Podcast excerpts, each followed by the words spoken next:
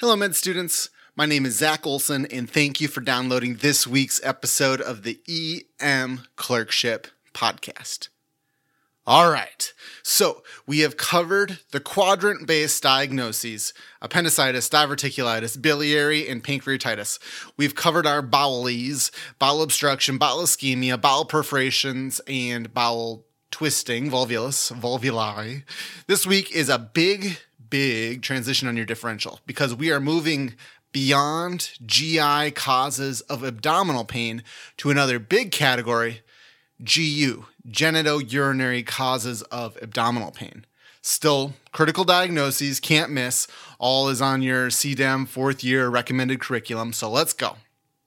Hello, Dr. Olson. I have a 35 year old female with no surgical history and no significant past medical history who presents with abdominal pain. She describes it as a continuous, suddenly worsening lower abdominal pain, and it's been worsening for about three days. She has had some vaginal spotting. She denies fever, vomiting, vaginal discharge, stool changes, urinary symptoms, or any other symptoms at this time. She is afebrile. She doesn't have any tachycardia. Vital signs are within normal limits. On exam, she has moderate tenderness of the right lower quadrant with some voluntary guarding, but no involuntary guarding, no rebound. I think it might be an ovarian cyst actually, but we obviously have to rule out appendicitis, ectopic pregnancy, and ovarian torsion. For my testing plan, I want to get a CBC, BMP, urine, urine pregnancy, and probably a pelvic ultrasound. And for my treatment plan, I'd like to get her some fluids and some pain medicine, probably a Tylenol or something. See if we can't improve her symptoms. All right.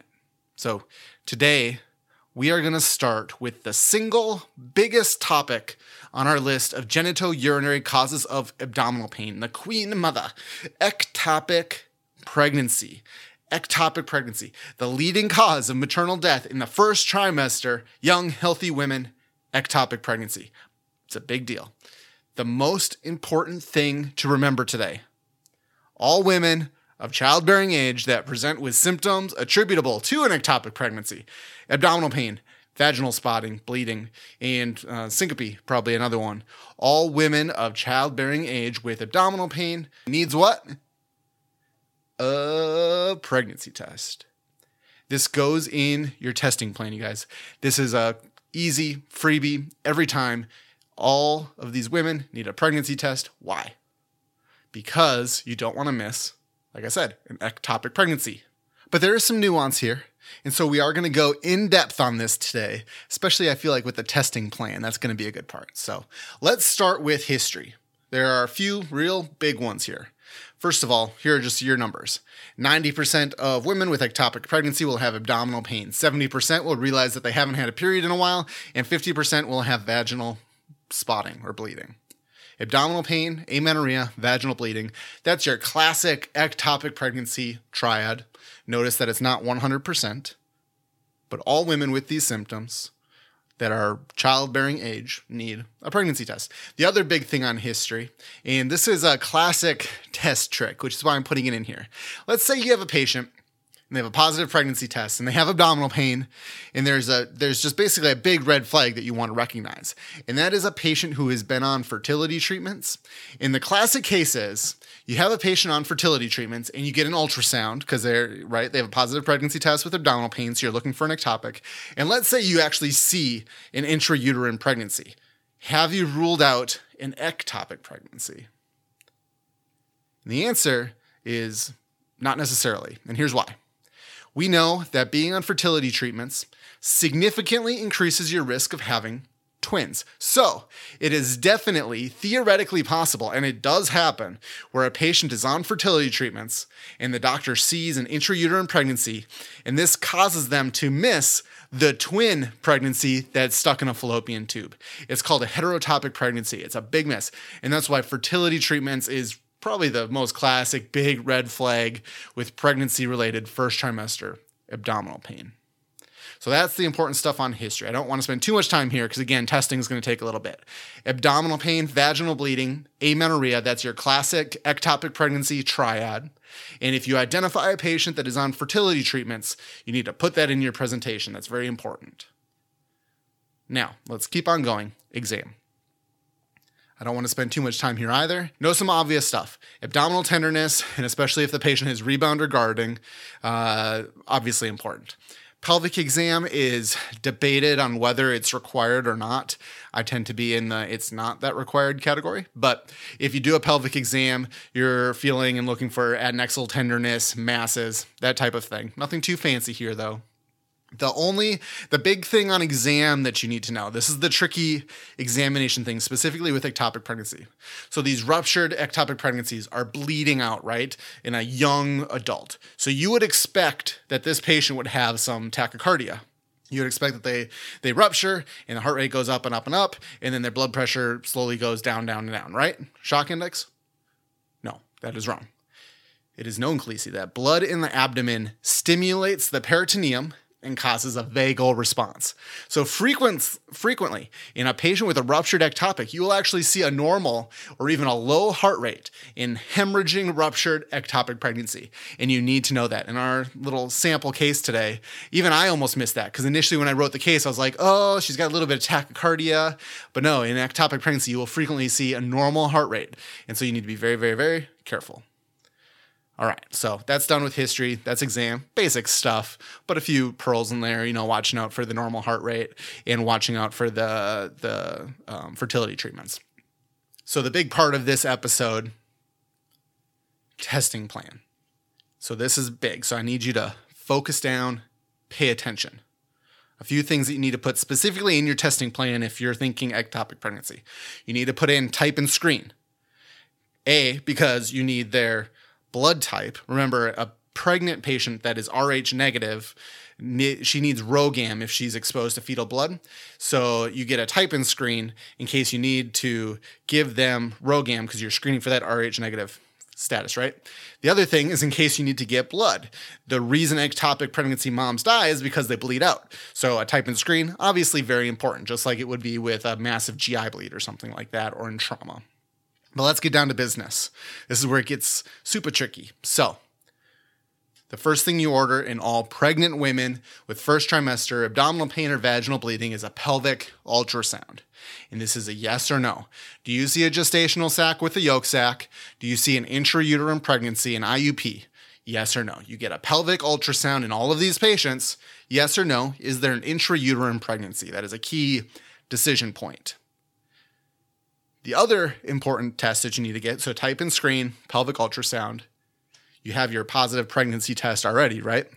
You also need to get something called a beta HCG quantitative.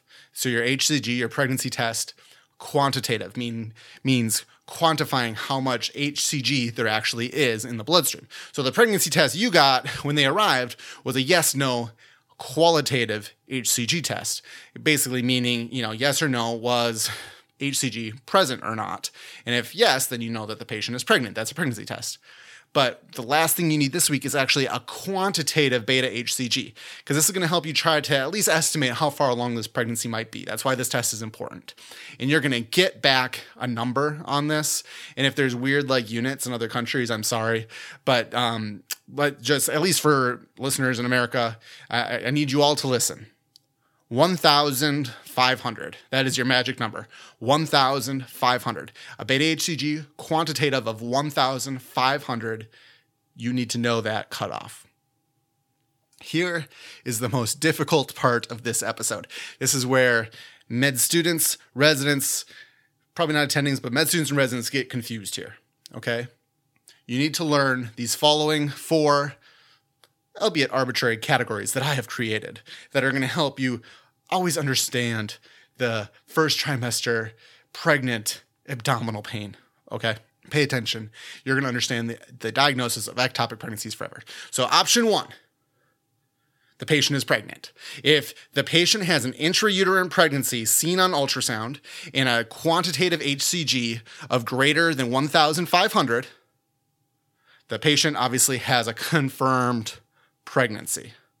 Okay, so your HCG is greater than 1,500. You see an IUP on, on the ultrasound, that's category one, that's a pregnancy. Option two, also a confirmed pregnancy. If the patient has an intrauterine pregnancy seen on ultrasound and the beta quantitative is less than 1,500, that just means you have a really good ultrasound tech and radiologist. That patient still has a confirmed pregnancy. So that's category two. So category one, category two are both pregnancies. If you see an intrauterine pregnancy on ultrasound, uh, whether the quantitative is over 1,500 or less than 1,500, that's a pregnancy. Those categories are easy. This is where it gets tricky, though. This is where I want you to pay attention. So, your third category, ectopic pregnancy. Okay. So, if that patient does not have an intrauterine pregnancy seen on the ultrasound, and that beta quantitative, that HCG, is greater than 1,500, in all likelihood, there's a, there's a big chance you're dealing with an ectopic pregnancy. So nothing seen on the ultrasound HCG over 1,500, quite possibly an ectopic pregnancy. And then the fourth category, this is the one, this is the, the one that you guys always mess up. This is the possible ectopic. So if the patient does not have an intrauterine pregnancy seen on ultrasound and their beta quantitative is less than 1,500, this is the tricky one. This is a possible ectopic pregnancy, or possibly a pregnancy. This is the category that you need to focus all of your attention on. If you need to spend mental energy, it's on what do you do in the situation where the ultrasound is negative and the HCG is less than 1,500, because the other three categories are pretty clear cut. It's a possible ectopic pregnancy, and that's what you need to remember. So let's go for let's go through these four important categories one more time. Option one, pregnancy. The patient has an intrauterine pregnancy seen on ultrasound. The beta quantitative is over 1,500. Option two, pregnancy. If the patient has an intrauterine pregnancy seen on ultrasound and the beta quantitative is less than 1,500, that just means you have a really good ultrasound tech. That's a confirmed pregnancy. Option three, ectopic pregnancy. If the patient does not have an intrauterine pregnancy seen on ultrasound, you don't see it on ultrasound, and that beta quantitative is higher than 1,500, that's an ectopic pregnancy. And then option four, the tricky one, is possible ectopic pregnancy. If the patient does not have an intrauterine pregnancy seen on ultrasound and that beta quantitative is less than 1,500, this is a possible ectopic pregnancy. Okay? I can make this even, even easier for you. If you see a pregnancy on the ultrasound, they probably have a normal pregnancy. If you don't see a pregnancy on the ultrasound, then no matter what the HCG is, it doesn't even matter it's possibly an ectopic. And if that HCG is really, really high, the higher it gets, the more concerned you are that it's an ectopic pregnancy, okay? So that's your testing plan. You're getting some basic labs. You get the type and screen. You're getting a pelvic ultrasound. And you get the beta quant, and then you put them into one of those four categories. Okay, so now, let's wrap up with treatment plan. If your patient is in category three, ectopic pregnancy, suspected ectopic pregnancy, if that patient does not have an intrauterine pregnancy seen on ultrasound and the beta quantitative is over 1,500, you need to formally consult OBGYN and you document the conversation, you write down the time you talk to them, and you do what your OBGYN says. But you, you need to have this conversation saying, hey, I think this person might have an ectopic. What you'll see is if there's some uncertainty, these patients will get observed. But the treatment for ectopic, the definitive treatment for an ectopic, is basically going to be either to go to the operating room or it's going to be to start a medicine, something like methotrexate. And the OBGYNs make that choice off of multiple different factors, mostly the size of the sus- suspected ectopic. But that's kind of the general treatment gist when you suspect an ectopic pregnancy. If your patient is in category four, the possible ectopic, so if the patient, pay attention here. So if the patient does not have an intrauterine pregnancy on ultrasound and the beta quant is less than 1,500, your treatment plan is going to be based totally off of how the patient looks. There's a big range on what you can do here. Because if they look bad, presume ectopic. And you're going to do the same thing as before. You're going to consult OBGYN. And so this is a pearl I need to tell you. So ectopic pregnancies, it is known, frequently rupture at levels below 1,500, below that discriminatory zone, and happens all the time. And part of that is because ectopic pregnancies, that beta HCG doesn't go up at the same rate as a normal pregnancy. All, and here's another fact all ectopics have a beta HCG of less than 1,500 at some point, right? So you're really making this based off how the patient looks. And if they look really bad and have a concerning story, like, I have sudden onset abdominal pain, and then I passed out, and now they're hypotensive and they're pale, and they're like, oh, you know, and there's like this huge, like, you know, right? Okay. I think you get the point. The flip side of that, though, is if this patient is in category four and you're not quite sure whether it's an ectopic or not, if they look good, you still presume a possible ectopic. But more or less, what you're doing is these patients can, I mean, you can still have these patients follow up in, in OBGYN clinic and they get the repeat quant, they get the repeat examination.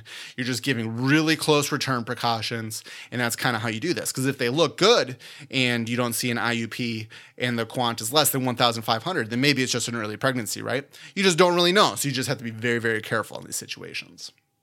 That's the overall approach to ectopic pregnancy. That wraps up this episode. Ectopic pregnancy is the number one killer in the first trimester. You're going to see this, and it's a real, real, for realsy life threat. All women of childbearing age with abdominal pain or vaginal bleeding or syncope need a pregnancy test. That wraps up this episode. Follow the Facebook group. I hope you guys are having a great clerkship season. Please tell a friend about the podcast.